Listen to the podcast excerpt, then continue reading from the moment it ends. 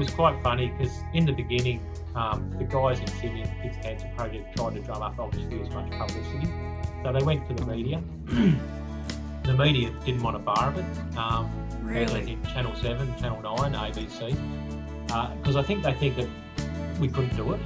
Um, Yeah, So okay. that, you know, but it was quite funny. The closer we got to Sydney, the more media coverage we got. Like, Fantastic. these two are actually going to do this. Yeah.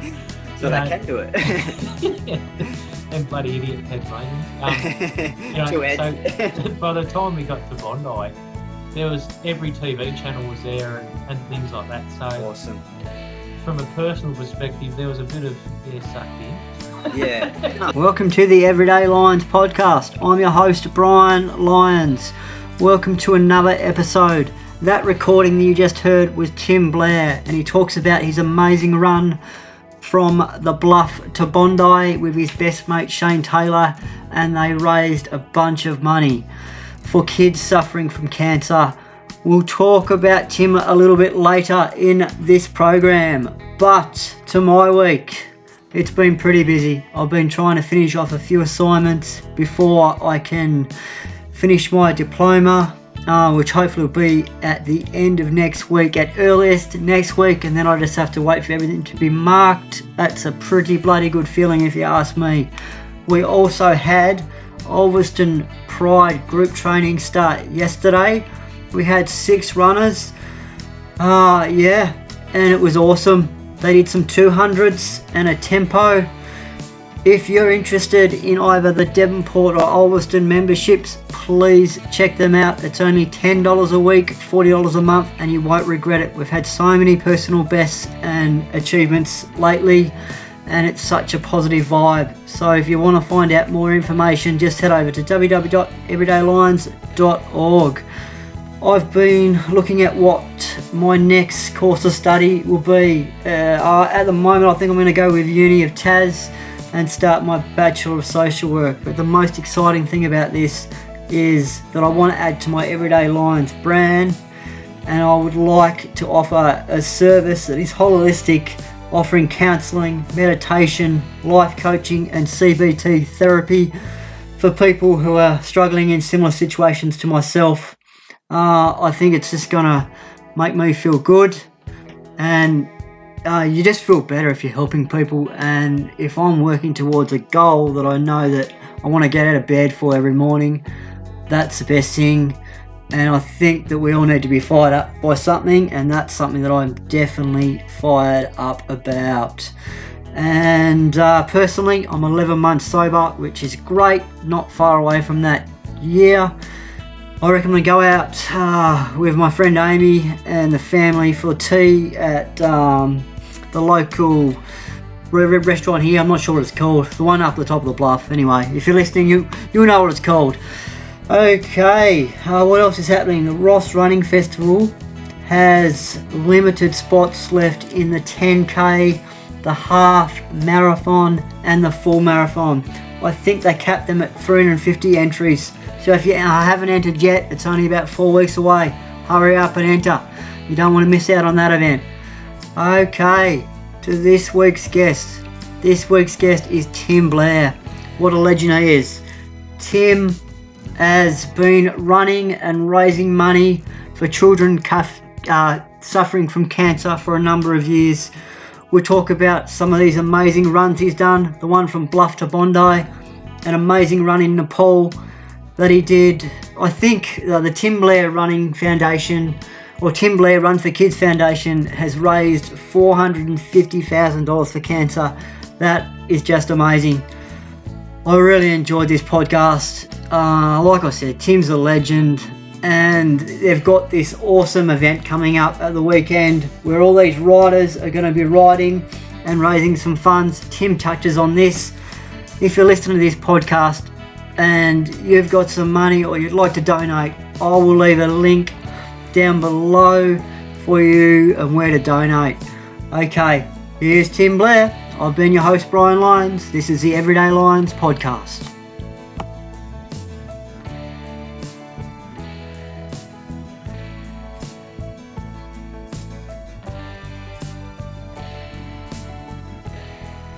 Hey, mate, how you going?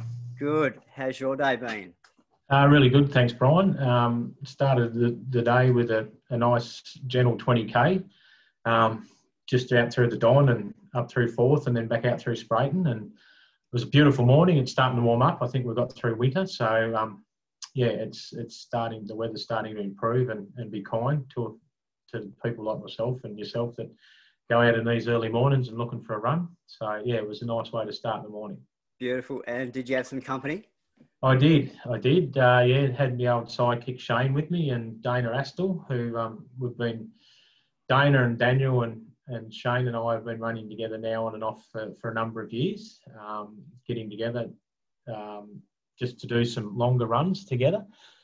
Um, so yeah, it's nice to have some company, as you know, and, and it's good to have a chat as you're running around, knocking out, you know, running around for a couple of hours doing 20k or 30 or whatever it is you're doing. And um, in saying that, I do enjoy running on my own as well because I find it a, a bit of a, a, a peace time and relaxation and meditation time to, especially when you're doing a longer one and you get out into the country and uh, it's a time to sort of just debrief your own in your brain and get rid of all the crap that comes out through the week and um, so I do enjoy running on my own, but I do enjoy running with some friends, and especially Shane and I. We've, as you probably know, we've ran done a lot of runs together, and uh, we never run out of shit to talk about or stuff to poke fun at about. So yeah, it's always good.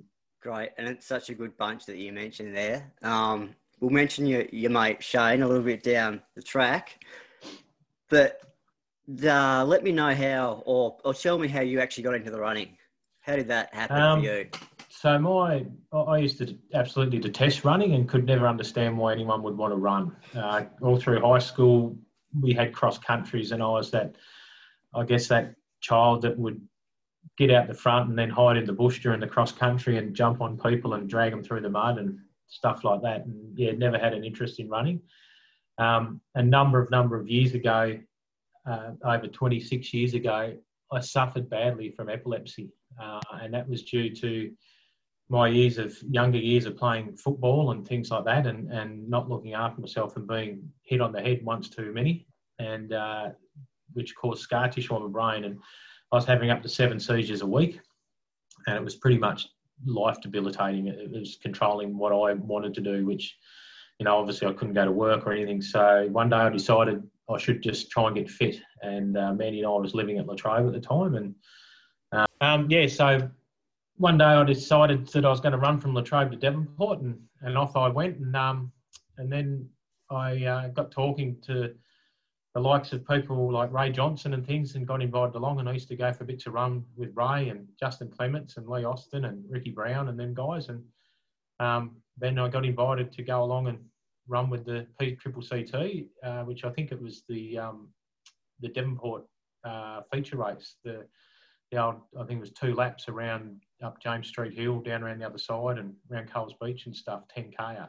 So that was my first race with the P Triple CT, and um, I just really liked the fact that uh, everyone there was encouraging, and and you know, uh, so I just yeah kept going back and back, and um, enjoyed the fact that I could run and, and, be passed by people like Viv Woodward and and people like yourself, and and my goal goal back then was to okay when when yourself or Viv and that come past me, I'd try and hang on for as long as possible and just get a feel for what it was like to run those insane kilometre rates. And, and that's how I was never a fast runner, uh, but I developed a little bit of speed and, you know, pretty happy with, I think my fastest five is about 17 odd minutes and uh, I've done a, a, 38 minute 10. So that's about as quick as I'd ever get. that, that's way in the past now, but um, just enjoyed running and, and, and I, get a lot of people that ask me about, oh, you know, you know, what do you do for running? What do you do for training? Blah blah. But I think the bottom line is just run happy. Um, yeah. That that's it. You know, like it, it, humans have been running since way before us. And, exactly. yeah.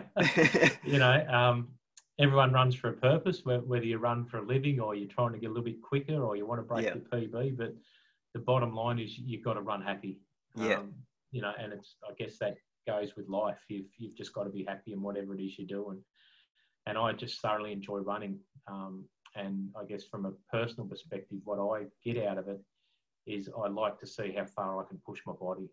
Um, sometimes that's worked out really well, and sometimes it hasn't been so well for me. Great. But um, that's that's what I like about the distance stuff. Yeah, and you mentioned that you ran because you're epilepsy. Where's that at these days? Um, yeah, so I um, after taking up running and I was still struggling a bit, I ended up spending a, a fair time in Melbourne at the Austin Hospital. Uh, I got taken over there to see a doctor called um, Sam Berkovic, and he was one of the leading three doctors in, a, in the world actually for epilepsy, and I was going to do a temporal lobe lobotomy um, on me, which is basically cut out part of my brain, Wow. um, which was causing the epilepsy. Um, I was fortunate enough to get in and see Professor Sam, and oh, sorry, mate. Um, and then, so that eventuated into me spending six weeks in the Austin Hospital being monitored, um, being poked at, prodded at. Uh, I, I spent eight days sitting in a in a recliner chair with a camera on me, and I had 24 cables coming out of my brain uh, where they monitored my brain um, frequency and reactions to different things. Uh, and then they decided that I didn't actually need the operation. Um, they could they could deal with it in other ways. And um, unfortunately, here in Tassie at the time, there wasn't a lot of doctors that dealt with epilepsy. So I was taking something like 27 tablets a day, and um, that just yeah compelled made it worse. So I was having like a reaction to the medication at the same time. So I was lucky enough to be able to get in to see Professor Berkovic and, and spend the time at Austin Hospital. And they, they weaned me off most of my medication. Then slowly but surely, I've sort of uh, outgrown it. I still have minor seizures um, in my sleep, but not not very often. Haven't had a, what they call a grand mal seizure for, for years. Yeah. Touch wood. Um, I did have a couple a few years back when my father passed away, but that was just a, um, a reaction to my father passing away. So yeah, touch wood. I'm pretty much free of epilepsy now, and um, you know, it's it was just a, another way of you know being told you need to look after yourself. I guess. Yeah, mate, that's amazing. Uh, the fact that the running has been such an important factor um, in helping that, that's amazing. Yeah, look, running's been um, not just from the epilepsy side of stuff, but um, as you know, Lindsay, um, just purely from a mental side, we all we all deal with shit, and um, you know, dealing with everyday stuff. Uh, running has been a real uh, therapy for me, um, and you know, I, I do it for a cause. I do it for kids. Um, that that's my main driver and, and my inspiration. But like I say, from a personal perspective, what I get out of it, especially running long distances, is that I, I love to be able to push myself. A- And I was really fortunate back through the whole epilepsy thing. I had a doctor at Latrobe, Dr. Sainer, his name was, and, and he said something to me that stuck with me. And he said, The human body is designed to be pushed. And, and, and I honestly believe that. You know, we, um, we don't push ourselves enough, and that that's in most things. And we don't test ourselves, and, and we've got to do that to find out where where we're at, and, and we've got to do it knowing that we potentially may fail at it, but it's all about finding that that limit and and everything else, and you know, and that goes along to being parents and adults too. I, I believe as adults, we're here not to tell children. Um, what their limits are, but we're here to help children find their limits, you know, and and encourage kids to, you know, do whatever it is that they think they want to do or need to do. And and I guess from a personal perspective, um, you know, like my two children, I've always encouraged them to do whatever it is they want to chase. And and using my son as an example, you know, he, does some what people look at and say that's just some crazy stuff on a mountain bike or or whatever it is, you know, backflip bikes out of the skate bowl or backflips a bike while they're racing down a hill and things like that. But now we're here to encourage them to push them boundaries and, and find it. You know, if, if we don't push boundaries, we become pretty boring. And, and so as an adult, we, we need to encourage kids to push the boundaries. And if that means, you know, going for a run and someone needs push them to help them run 5Ks, if, if that's, you know, a goal that someone needs to fulfill, we, we need to help encourage and do that sort of stuff. So That's Yeah, fantastic. I love running for that reason, you know. Yeah. You, you can push yourself and find find yourself almost, you know. Yeah, that's. I, I loved how you said uh, push kids. I know my parents. Um, they knew I had a, a hobby, I suppose, in juggling and Yeah. unicycling, and, and they supported that. And Yeah. you know, yeah. at the time, I bought like an eight hundred dollar chainsaw, but they saw that I that I Yeah. loved it. Um, Yeah, so yeah. yeah. I think I think just fostering what you're good at as well. yeah you know and your passions and i think as as humans mate we get way way too caught up in what a lot of people believe success is and and a lot of people think success is all about the money and the fancy car and everything else but i i, I don't believe that for a minute look we, we're really fortunate we you know both mandy and i've had good jobs and we do get to drive around in some you know reasonable cars and we get to go on some holidays and, and things like that. Um, but success is being happy. And um, if you're happy in life that you've succeeded you know you, you've been just as successful as the people you see on the news like the bill gateses and them type of people. If you if you can be happy most days with what you've done or what you're doing and, and you can pick a couple of people up on the way and, and take them with you uh, you've been you know the biggest success stories getting around. And that's what success is to me it's it's not about what you've got at the end of the day. You can have the biggest house, the biggest car, and the biggest bank account, but you're still an asshole. Uh, No, true. so, You absolutely nailed Yeah. it. And this is something that I've only just found out the last few years. If I'm going to be happy with my life, I've got to do my passions and the Yeah. things that excite me. Yeah. And I've found that and it feels awesome. I was one of these people that just always floated through life. Yeah. So, mate, you've Yeah. nailed it. and and I guess we was lucky, Mandy and I was lucky. We sort of we got to travel years and years ago, and when we first travelled to Nepal, um, that's where you know Nepal's a really poor country, and we, we've got a lot, a lot of close friends there, um, really close friends there, and um, we we just was amazed by their generosity, and and you're with people that struggle to get a meal, one meal a day, but their generosity, you know, these people would give up their meal for for us Wow. and things like that. So that that generosity is immeasurable. You know that you go to a country where these people only possibly get one meal a day, but they're willing to give that up for a complete stranger. Um, so that that's you know that's amazing stuff to me, and, and you know, and they're happy. They're happy Yeah. with what they do and and things like that. So that they're living a, a quaint, quiet, comfortable life, and they're not surrounded by multi-story houses and you know gold jewelry or anything else, but they got a smile on their face. So yeah, Yeah. that's that's what happiness is to me. Yeah, it's beautiful. And kindness doesn't cost a thing, does it? It doesn't doesn't cost No. anything. No. You know, saying g'day or whatever, and that's the other Yeah. thing with running. You know, you, you run around the track here in Devonport, and how you going? And you know, it's amazing. Everyone's out there, and as you know, Lindsay, coming from when I first started running, especially through winter, uh, you know, there'd probably be you and I and people like Paul Birch and stuff running around, and Yeah.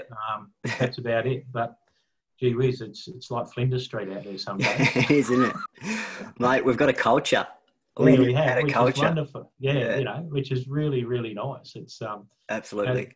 so many people used to say to me, "Oh, you know, I seen you out running on your own over the weekend or whatever," but you know, they don't say that to me anymore because I'm not out on my own anymore. No, you got many friends, mate. Yeah, That's, yeah, It's the you know, best. There's Yeah. people running everywhere, so it's good. It's really good. yeah, it's so true. Um, just has changed the last four years. It's like finding running again. Like I haven't, I haven't run for a few months. I will get back into it, but I tell you what, it's it's just awesome. Yeah, yeah, it is. It's it's really nice, and you know, people like um, Beck de Groot and Bronte and them guys who I never ever knew before, um, but you know, they, they've brought so much running passion into Devonport. Um, you know, and I guess people used to ask me about going for run and stuff. You know, what are you doing on the weekend? And um, oh, you know, because weekends are long run days. Um, Yeah. And back when I was training for a lot for, for when I was doing a lot of long running, you know, weekends I could run hundred plus k's in a weekend um, Wow. over two days. So, you know, it wasn't very advertising for someone to say, "Oh, can I come for a run with you?" No one wanted to go for a fifty or sixty k run. Don't blame them, mate. You know, so See you, Tim. people, Yep, yeah, I'm right. yeah, people people were a bit standoffish, and and that was like when I've known Shane nearly all my life through school. You know, he was a year behind me at school and stuff, and um, he got talking to me about going for a run. And, and Shane has been a runner all his life, but never ran marathons or anything, and ran half marathons and quite quick half marathons back in his day. But Yeah. Um, you know, the first time he'd come out with me, you know, I remember the first time we clocked over 40 Ks and, and he was he was hurting big time, you know, and and I was loving it, loving watching him yeah. and you know, Sick. yeah, that that um, that particular day I'd planned to run 50 and I think we got to about 38 and that poor bugger was was just dragging his ass up the road and Yeah. you know and I kept saying things to him like oh if we run a bit quicker we'll get it done quicker and stuff like that you know and Yeah. it just wasn't helping the cause but you know he's a tough bugger and and he got through it and you know then we, right. I think he's actually only ever done one official marathon, and that was after we ran to Bondi. We we went down to Hobart and did the Cadbury's Marathon as our comeback run, on no training or anything else. And Yeah. um, so we drove down that night, spent the night at Hobart, got up, ran the marathon, and drove home. And then we needed a can opener to get ourselves out of the car once we got home. you can imagine three hour trip Yeah. back. yeah, yeah. So, Yeah. but you know, and I think that's his only official marathon. okay. He's obviously done a few long runs in between that. Yeah. Yeah, cool. And we'll mention that friendship a little bit uh, later down the track. But what does your typical training week look like right now? Uh, at the moment, so um, I'm, I've got uh, at the end of September, on the 19th of September, sorry, I'm riding 170 Ks with the foundation, so from Campbelltown to Devonport. Uh, I've never done that before, never been much into cycling. The, you got to put too many clothes on and stuff like that. And Yeah. um, I went for a bike ride last Sunday morning and I've never been so cold in all my life. Um, yeah, it's horrible. So I'm doing that, and then five days after that, I'm running 60 k's uh, from Burnie back to Devonport, and through a number of schools. And that's uh, that run is uh, it's 10 years since I did the first official run for Phoebe, so Burnie to Devonport, and we was originally going to do that run in March. Um, on the on the same date as our 10 year birthday, and, and obviously with the whole COVID thing, we, we canned that. So uh, September's turned out to be quite a, a busy month for myself. Um, so running consists of running every day at the moment and sometimes twice a day. So twice a days are like a morning run, maybe eight to 10, uh, and then an afternoon run would be something similar. Um, and then uh, I'm running a minimum of 10 Ks a day. And then obviously like this morning, I'm sort of starting what we call a taper. So 20 Ks this morning, but then this afternoon I'll get out and have a bit of a bike ride, probably a mountain bike ride out at Wild Mersey, uh, and that'll be a 30 or 40 K ride, just up and down. Uh, and then tomorrow, um, yeah, I'll probably do something the same. So it's, you know, I'm not, I don't do big kilometre weeks anymore, or what I regard as big kilometre weeks. Like back years ago when I was training for Bondi and, and training, you know, doing like 100 plus K runs and things, I- could run. I think the biggest training week I ever had, I did about 320 Ks in a week. Um, Yeah. That's, a, as you know, mate, that's a pretty solid week. And that's, All you're doing is Um, running. yeah, pretty much. Uh, Yeah. Squeezing in a bit of work, Wow. um, uh, trying to do some family time at the same time. Uh, and that, that was back, you know, when my kids were younger. And so if, if uh, my daughter Lily was swimming in Launceston, for example, that meant that I'd leave home at four o'clock in the morning and, and run to Deloraine or somewhere and then be picked up, um, you know, at Deloraine or just past Deloraine. And then off I'd go and sit in an aquatic centre for the next six hours and watch some swimming. Yeah. and that's how I did it. You know, that's how yeah, I wow. managed to get training in and, and um, managed to get the family in at the same time. Or it might be, would have a surf carnival in Burnie and I'd, I'd hang around at the surf carnival all day and then run home from Burnie or something like that. Um, Yeah. So there's a fair bit of, I I guess, what I say, selfishness in that, but you've got to be selfish to to do that sort of stuff, you know. Yeah. Um, and so the fact that I've got what I believe is probably the most amazing supportive family in both in, both my children and Mandy uh, obviously helped me achieve that sort of stuff, you know. Um, and, and when we trained for Bondi, that was minimum running twice a day, and um, you know morning runs were 15, 20s, and and then afternoon runs were very similar. So we were clocking, you know, just on an average weekday, 30 or 40 k's in a day Yeah. and and then long run days on the weekends, um, which were great. You know, like 60k run out through Moriarty and the farms and stuff like that. Beautiful out there. That is, yeah, Yeah. running down the farm, watching the cows chase you, and you know things like that. watching the sun come up. Wonderful. So yeah, very very fortunate. Or you know, I know there was a couple of times we squeezed, squeezed in some family trips to Hobart um, Yeah. and get up early in the morning and run to the top of Mount Wellington and back or something. you know, Yeah. before everyone else did, um, before the rest of the family was up, so we'd be back in time for breakfast and things like that. So that's that's how we did it, and um, you know, don't regret it, love it, and, and, Yeah. um, obviously as I've got older, I've had to adjust, and as most people do. So it's not so much about the just punching out long kilometres day in day out. It's just about keeping my body in a in a state of where I can knock out a 50k run and when I need to. So Yeah, great. yeah. And did you want to uh, explain to the listeners how you actually got into your first charity run for cancer? How did that all come about? Um, so through through running, um, and and the fitter I got, as a lot of people experience, as you get fitter, you want to test yourself. Um, so obviously, to me, the ultimate test was a marathon um, back then, and I remember training for my first PCCT marathon, and um, so I was training and, and thinking this is great, loving it, getting really fit. Um, and I was fortunate enough then to meet um, some old stalwarts, Les Savage and David Kent, and, and I think think both of them guys hold the record for the um, Three Peaks race. I think they've done like 17 or 18 or something like, Yeah, wow. of the Three Peaks. Uh, Les Les is the sort of bloke he'd just run for days on end and drink for days on end at the same time. yeah.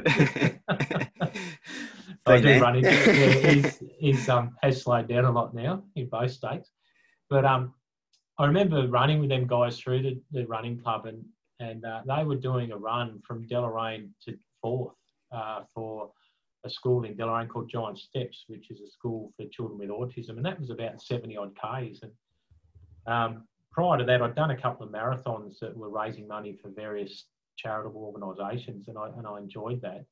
Um, so I asked them guys if I could join them in this uh, Deloraine to Forth run, and we started at uh, the Deloraine, the British pub in Deloraine, I think it Okay. was, uh, early one Saturday morning. We they organised a bus, and we got the bus up there, and, and we ran in the most atrocious conditions, um, headwinds, rain, everything else yeah. uh, through through to the Forth pub, finishing at the Forth pub, and and um, not only did I get to run with two wonderful blokes, um, but it was just a great day. You know, as hard as what it was, uh, I Yeah. remember coming to the finish, running up the Forth hill in a massive headwind and sleet in your face, but I was just smiling all the way up there. You know, Yeah. and and we got we got to the Forth pub, and um, I sat down and had a stubby of stout, and then said to Mandy, "Right, I need to go home now." I'm tired. um, but it was just a wonderful feeling, you know, and, Yeah. and to see that we'd actually achieve something in, in helping children. Um, I guess that's sort of what sparked a flame in me. Uh, and then traveling to Nepal and stuff and seeing people, wonderful people that just appreciated, you know, simple things and, and to me, helping them with, which was just simple stuff, um, that sparked that flame. And then, um, yeah, my daughter Lily come home from Nixon Street Primary, where she was at the time, and told me about a young girl who was diagnosed with ovarian cancer, which was very rare for a primary school age girl to be have ovarian cancer. And I got to thinking about that, and I, and I said, "Oh, we need to do something to help Phoebe." And um, so I rang the principal of Nixon Street Primary and said, "Look, I'd really like to do something to help Phoebe and her family." Um, done a bit of running. I did this once. I ran from Deloraine to Forth. Probably do something similar. Um, so we come up with the idea I'd run from Burnie to Devonport, and um, I envisaged that what I'd do is one weekend I'd get Mandy to drive me to De- uh, Burnie, and I'd run home, and with any luck, would raise a thousand dollars uh, with a few mates chucking some money at me, you know. Uh, but then thankfully the schools got on board and Grant Armistead from Devonport High at the time and Jody Wilson, who was principal at Nixon Street and stuff, they really drove it. They were the drivers behind it. And, and through the support of the schools and, and again the community, what I thought was going to be a Saturday run and raise a thousand bucks turned into a run during the week, and we ended up raising seventeen thousand dollars, and, that was that was the start of um, where we are today, and something that just still blows me away a bit when I think about um, and it still is pretty simple. Yeah. Um, you know, there's an actual foundation now. There's there's a committee. There's a board. Um, got some wonderful people on the committee. Um, you know that that do the work, and it's got my name attached to it, which I'm not that comfortable with. Um, I don't believe, you know, there's better names out there than mine. Um, but anyway, it's it's got my name attached to it, um, and there's some wonderful people that help organise the events that we do now, and and that donate the money and, and things like that. And you know, we've been fortunate enough where we've donated pretty much over five hundred thousand dollars over the years, and which has gone to numerous families and children, and and also to research for childhood cancer, to finding better treatments and, and hopefully a cure for cancer. So, um, and I, I, don't don't say this lightly because I I'm not a big believer of self praise, but it's it's something I'm very proud of. Yeah, um, that was know, my next question. I was going to say, um, yeah, yeah. Uh, um, I, I, am immensely proud of it. I don't talk about it very comfortably, but um, I'm proud of the fact that it's not just me, but it's something that's been developed and driven over the years by the help of my family and, and the community. Um, you know, and I hate to say it, but it's it's an example of what one person can do. Yeah. Um, and I've been fortunate enough in this journey to meet some amazing people, um, really amazing people, but none more amazing than the kids that I get to spend time with who are battling cancer and things like that. And you know, um, I used to think I had bad days, but I've never had a bad day in my life. Um, yeah. You know, until you you get to spend time with a, a six year old kid that's spent the last five years fighting their, for their life yeah. to live for so. You know, that's that's a reality check that doesn't hurt you, um, and probably you know we, we probably all should have it every now and then. Um, yeah, I've often said to people, if ever you're in Melbourne and you want a reality check, go and sit for 10 minutes in the foyer of the Royal Children's Hospital. And it's the biggest reality check and the biggest motivation you can ever get in your life. Yeah. Uh, to see what children and families are dealing with in, in that hospital, which is an absolute amazing hospital. Um, yeah, uh, it, it, everyone should do it. Just sit yeah. for 10 minutes in that foyer and watch what goes past and things like that, you know. And does this is this exactly what inspires you when you're out on the road and you're um, 50 k's much. into a run?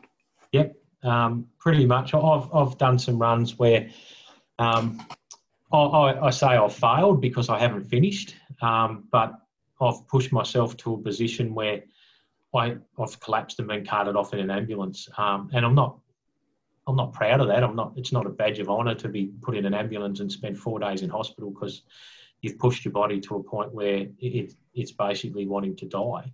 Yeah. Um, but the, the motivation for me to keep pushing is the fact that I, I draw strength and energy from, from these kids. Um, what, what I do is, you know, and the pain that I go through is nothing compared to what these kids deal with. You know, there, there's some stories there that, um, like I say, you, you, there's a young fella that I spent a lot of time with. Unfortunately, he's passed away now. But but young Zach Solis, you know, and, and I got to know Zach and and still know his parents really well, Nick and Dana and his family. And Zach was just the, the most amazing young child, as they all are. And he he was 12 years old when he passed away, but he spent about 10 years of his life fighting, yeah. fighting, and you know, like not just battling to learn math, science, or English, but actually battling to live. And yeah. and but every time I sat with Zach, we managed to laugh, and his humour was yeah. second to none. Um, you know, so if you can't draw strength from that, um, there's something seriously wrong. Like he, he was just such an awesome young child, and, yeah. and just a pleasure to be around. Um, yeah, and I'm sure, you know. but but I'm sure that he had fond memories of hanging with you as well, and he would have been oh, aware. I, I, I, hope so. Yeah, what you were doing you know, for cancer as well. Yeah, you know, um, I've had some wonderful times with with a lot of kids, and and not only that, um, the parents too. You know, um, what they deal with, and and I used to um, when I first started to meet these parents and children, I was always a bit cautious on, you know, what to say or, or how to behave. But yeah. the only way you can do it is be honest, and, and you know, because uh, I used to think, oh, I can't ask them what sort of day they're having because obviously they're having a shit day, but they're not always having shit days. You know, there's Yeah. there's some shit burn delivered, but it's not a shit day for them because you know their child might have responded really well to some treatment today, so that's a positive. Um. You know, and they draw on that, and you know, so you need to, I guess, yeah, but like say, have honest conversations. How are you going? And and you know, if they say, "Oh no, we're going okay," well, Yeah. you, you talk with that. But sometimes I'll say, "No, look, we're having a really bad day," but you deal with that, you know, Yeah. and, and you, you you show some empathy for that. And so it's been it's been a real growth for me, and I'm I I keep like I say, I'm proud of the fact that the foundation's there, but I'm wrapped that I've had the opportunity to to be around these people and and befriend them, and you know I- I've got memories and friends for life and things that I'll never Yeah. forget, and it's life changing. That's Yeah. pretty much it Fantastic. in a nutshell. Yeah. And Yeah. and how do you how do you deal with like a child passing away that you've got close to and getting close to these parents? Um, what's your I don't know self care? I guess the word is. What do you do for self care? Um, it's something I struggle with. Yeah. I really struggle, and um, I I um I I feel feel for the child and I feel for the parents. Um, it just to me, there's no justification for a child to be sick, and there's definitely no justification for a child to die. Yeah. Um, I, and that, and that's something that I really struggle with in my head, and, and going back to um, the running thing and using it as a therapy. Um, you know, I here a few years ago, um, I I was really really struggling uh, mentally uh, because it had been it had been a really hard year for me in the fact that I think three or four children that I was really really close to had passed away. Um, you know, and I and I, I, I put what I believed was a lot of effort into that, and and I felt that I'd failed them. Yeah. Um, and and so I, I really struggled to the point, and this is something I'm struggling now to talk about.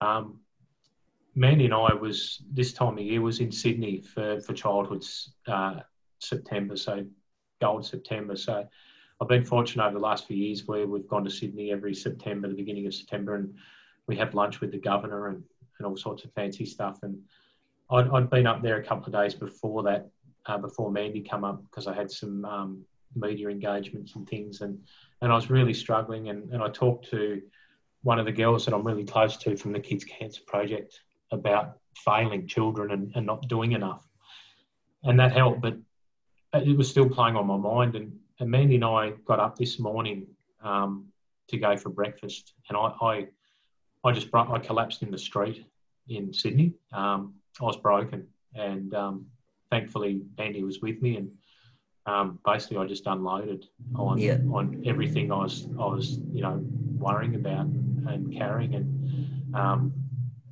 she thankfully she was there, and we talked about it, and, and that helped a lot.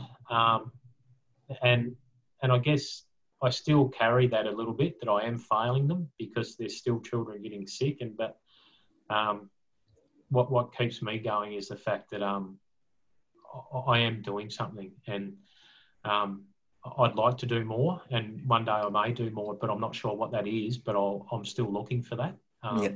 You know, I, I, if there's more to be done, I'll find out what it is and I'll do it. Um, Yeah. You know, and I've, I remember when we ran to Bondi, um, was fortunate enough then again through local support, the advocate give us a journalist and, and he'd come on the whole journey with us and he followed us all the way to Bondi and there was daily reports in the paper and stuff. And I remember one day running up the road and talking with Jono and Jono said to me, you know, what, what motivates you? What, what, what do you do it for? And it's the kids that motivate me. And, and I can say this with my hand on my heart and I, I can say this knowing I will do it if someone come to me and said, right, you need to run 10 laps around Australia and we'll have a cure for cancer, I would do it in the in a heartbeat. Yeah. Um, and, and I wouldn't do it because I want accolades. I would do it purely because I honestly believe kids deserve that chance. Yeah. And you know, um, and that's that's why I do it. I, I don't don't do it for publicity. I don't do it to get my photo in the paper because I've probably got one of the ugliest heads getting around. Um, You don't, but I do it purely because I, I believe with all everything I've got that children believe the chance they, they deserve the chance to grow. Yeah. And and we as adults are responsible to give them that chance. And children being, you know, children dying or being restricted because of a treatment that hasn't been it's been the same treatment for 70 years, nothing's changed. And, and if they're fortunate enough to survive cancer, they have a shortened life or they've got to have hip replacements at the age of 18 and things like that. You know, that we need to change that. And and we can change that. Using COVID as an example, when we need to do something in this world, we can do it. You know, like here we are six months down the track and they're talking of a vaccine for a disease Yeah. that we didn't know existed only six months ago. You know, so um, childhood cancer research is probably the most underfunded research in Australia. Um, it, it doesn't get the money that it, I believe it deserves. And so part of what I do, apart from the running and the fundraising, I, I've met with countless government officials, I've met with premiers, I've met with um, ministers for health and everything else to um, try and put more money into research, um, you know, for, for childhood cancer because that, that's a fact that some of these treatments that were developed for adults, they, they're being used on children and, and nothing's changed in 70 years yeah, you know, um, and we need to change that. We, we need adult cancer, you know, gets so much recognition, and that's fine. I, I've got a father that, you know, died from cancer. I was diagnosed with cancer years ago, um, but childhood cancer is where it's at. You know, we if we can find a cure for childhood cancer, we find a cure for cancer, yep, and that's it. And ch- childhood cancer is different to adult cancer. Um, so that that's you know that's that's what I believe. We we need to give these children. We need to tell tell these kids that we're for them. Like like you, mate, with the work that we talked about before. You know, like child Yeah. welfare and that. We're here to help them up. You know, we're not here to knock them down, but we're here to put our hand out to them and and say, you know, what can we do to help you? yeah, and and, and then that gets passed down the line that you know when we're long gone that generosity and empathy and sympathy that's shown gets passed down the line you know Like, yeah, there's there's not one bad child that's born into this world but there's just some bloody terrible parents yeah, yeah. Not Yeah. not everyone is uh yeah probably made to be a parent, or no what do they say? It's a privilege, not a right. Is that what they say? exactly it is a privilege you Yeah. know, and and we live in such a privileged world um, in in our world you know like here in australia we we don't know hardship. We we don't deal with hardship. And then when when we're confronted with it such as a a wayward child or you know the aboriginal um, things that go on with that we, we really struggle to deal with anything that's hardship because we don't really know what hardship is. Um, you know and, and this is this has been a classic example through the covid thing you get my mother's 89 she's in Meercroft old people's home you know and I go in there and talk to some of the residents you know there's an old lady in there from England who was brought up in England during World War II you know her house was bombed and things like that she went went through the the depression you know she was young coming off the depression into World War II and then dealing with that and dealing with COVID and that but it's just something else they deal with Yeah, because- exactly. they know what hardship is you know Yeah. Um, Oh, I, I, just know personally, I've done aged care work off and on the last 10 years, and all you have to do is sit there and have a bit of a conversation. You'll, you'll find out some very wise words. Yeah, yeah, you know, like, and it's wonderful talking to these people. They've got some amazing stories. um, yeah, You know, and I think we don't we don't draw on that enough either. We don't, um, you know, we we, we well, I don't know if respect's the right word, mate, but we don't respect the our, our elders enough either because No, they've got so much to offer. You know, Yeah. um, wisdom is power, mate. it is very much so. Yeah, Yeah. very much so. Yeah. yeah. And Well, it's like putting that in a running sense. Um, you, you know, and, and I know myself, like relating that to my first ever marathon, um, I was running up, you know, the Forth road, which was the, the old club marathon race. Used to run to almost Wilmot and back, I think it was. Running up there, feeling like a million dollars, thinking I've got this marathon stuff nailed. Um, Yeah. You know, um, hit about the 30k mark, everything's looking good. Ray Johnson tells me I'm, you know, I'm in third position and Big Ray. Yeah. two blokes in front of me look like they're really struggling, and and I'm running along thinking delusionally that shit, this is my first marathon, I could win this thing, you know, like. By the time I'd got to the turn and I'm running back into Forth, I couldn't even lift my legs high enough to step over the gutter to get on the footpath. I was rat shit, you know. like, Yeah. And you you don't develop that wisdom after you until you've done a few marathons and things like that. You know, like Yeah, exactly. understanding what it's about, and that's I guess putting that in into a running and life. That's what life's about. You know. Yeah, Don't and- live and learn thing. exactly right.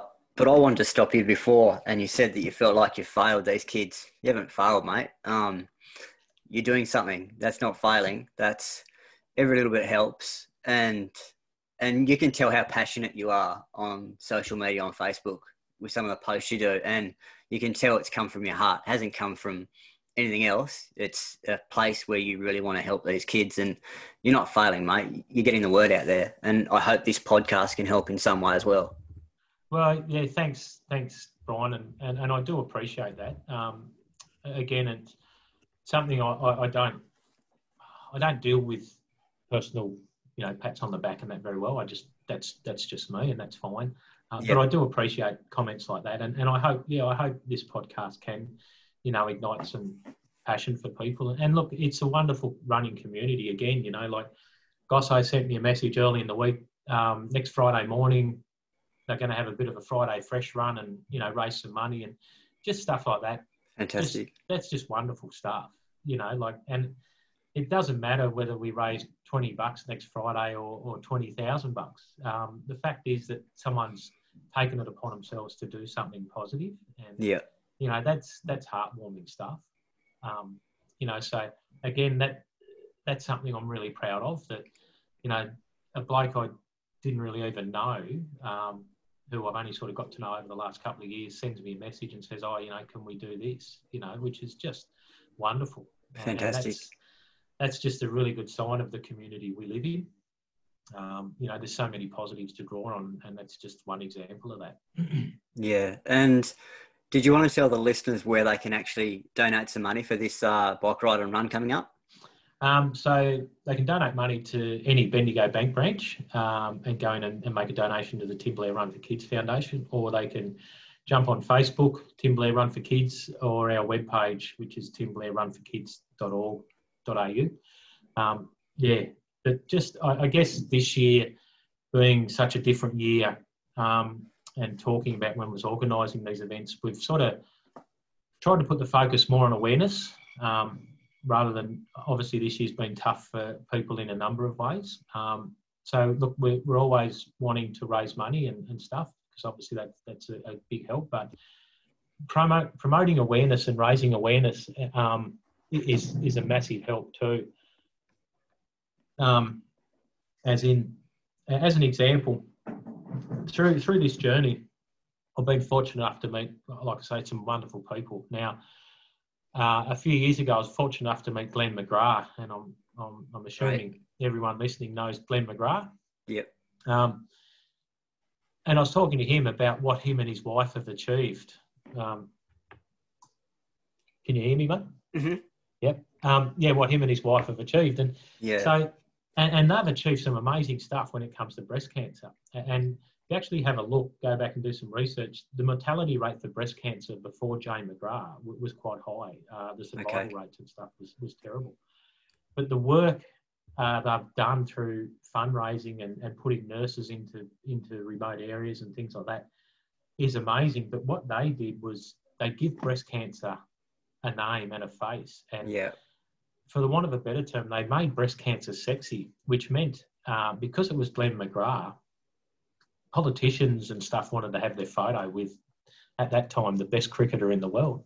Yeah. Um, so politicians were willing to, okay, we'll donate a couple of million bucks to breast cancer research and things like that, you know. Um, and, Yeah. and there was progress made in treatments and, and stuff and research for breast cancer. So it's a great example of what awareness can do.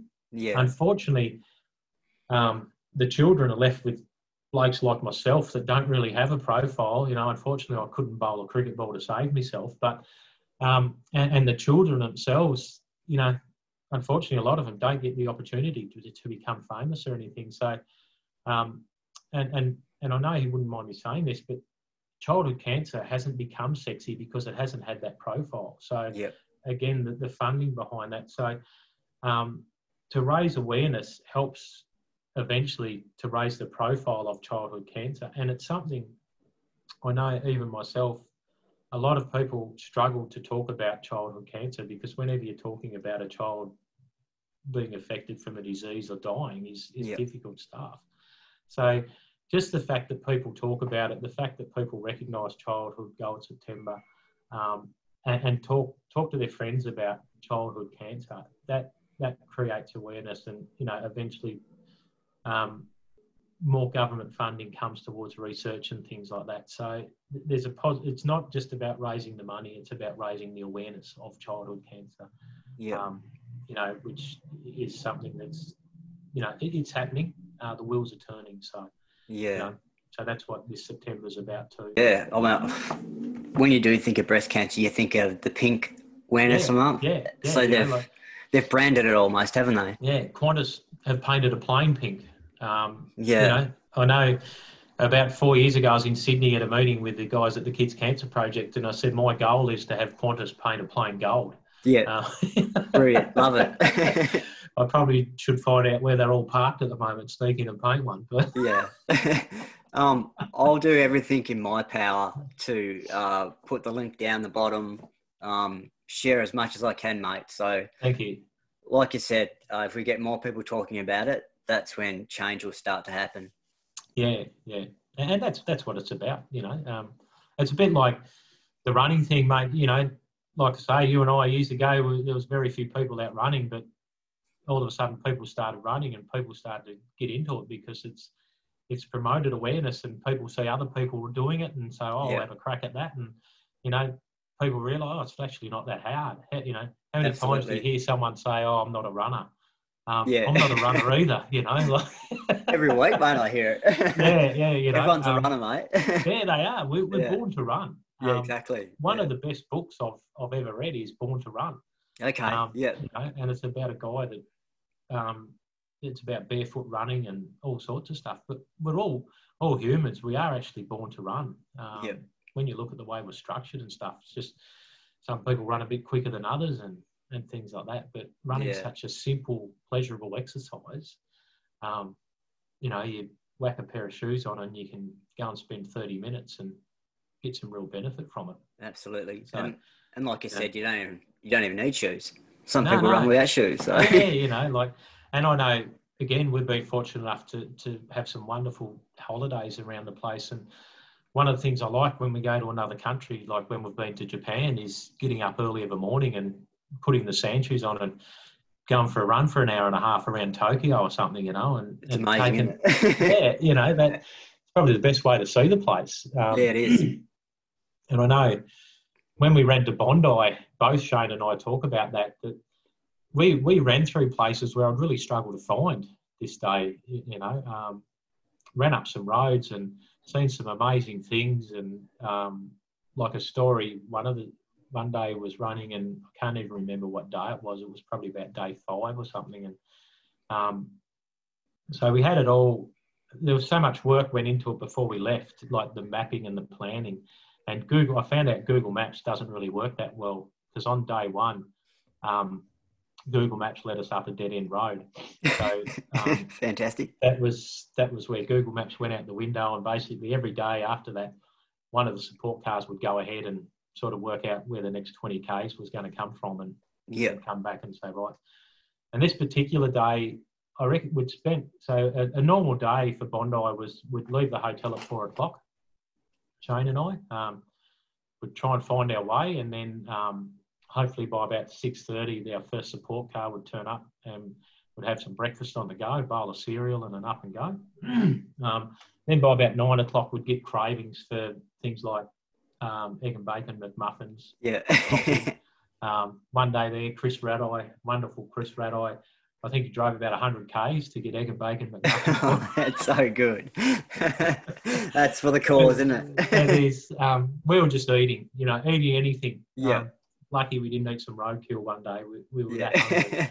Um, So this particular day, we'd spent about six hours running on a gravel road through farmland, and the only thing we'd seen was emus, foxes, cows, sheep, and it was literally through. We'd seen no other cars, nothing, and uh, was running along, and we'd come to a fork in the gravel road because we had to get back out onto the old Hume Highway where Mandy and Tracy were meeting us for lunch, and um, anyway, we, we're parked at this fork in the road with the support cars, and Shane and I were, were there looking at it and wondering which way do we go, you know, like which is the easiest way, the, the quickest way. And all of a sudden, this old Holden ute come up over the hill with this old farmer in it. And we thought, oh, shit, because prior to that, I, I said, oh, you know, we'll probably get bloody lost, end up running back to Melbourne or whatever it is. Anyway, old mates come up and he stopped and there was there was no like um oh what are you blokes up to or anything else Yeah. he just, he just pulled up and he said how you going and i said to him i said oh look mate we're um believe it or not we're, we're running from melbourne to sydney you know like yeah.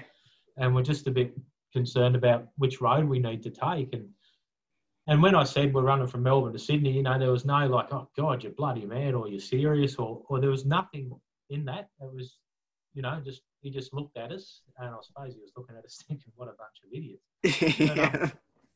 A- Anyway, I explained to him we're not sure about which road to go down and, and he just said to us, well, you know, you go down this road about 15 k's and the gate will be locked and you won't be able to get through it because the old prick that owns that land is nothing but an asshole and you know, he'll probably end up shooting you. Or you can go down this road for 10 k's and you'll get out on the Hume Highway. And then he just drove off. yeah, right. And it was like something out of a movie. And it, there was no like, you know, good luck or thanks for, you know, he just drove off after giving us this a bit of information. Yeah. Left us standing there. And I said to Shane, I said, oh, well, I don't know, but, you know, who's to say if we go down here, we're not going to get raped by his uncles and cousins? Get off our land. you know, and everything. But he, you know, he was right. We we took the 10k route and almost 10k to the dot. We come Wow. out on the old Hume Highway, and not long after that, we met Mandy and Trace and the kids, and we had lunch. Yeah. yeah, but Great.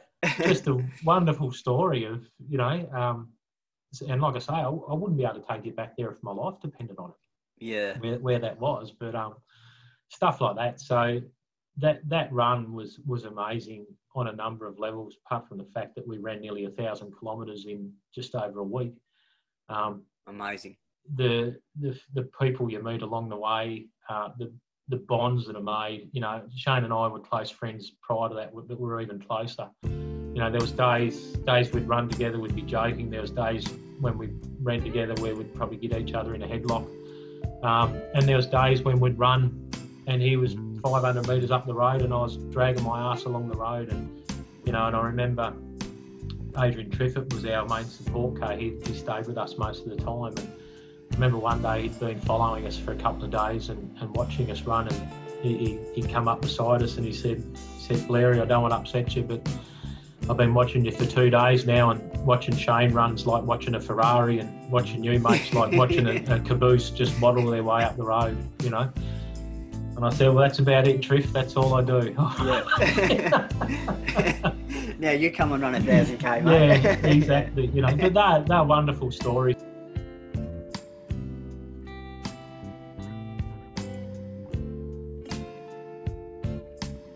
That was part one of a two part podcast with Tim Blair. The next episode will be released on the 19th of September, just in time for his bike ride from Campbell Town to Devonport, which is 170 kilometres. He'll be doing that with another group of riders, and then four days later, he'll be running from Burnie to Devonport on the 24th of September, and that's 60 kilometres. If you've listened to this podcast today and you'd like to donate, you can do that by going to the Tim Blair Run for Kids Foundation.org and you can donate whatever amount you'd like, big or small. I know the foundation would love your support. I could listen to Tim all day. Uh, he's got some amazing stories. In our next episode, we're going to chat about his run in Nepal, uh, some of his ups and downs in his life, where he sees the Tim Blair Run for Kids Foundation going, and how important his family's been in this journey. If you've enjoyed this podcast, please reach out to Tim. I know that he would think that's pretty awesome. Until next time, I've been your host, Brian Lyons. This is the Everyday Lions podcast, and happy running.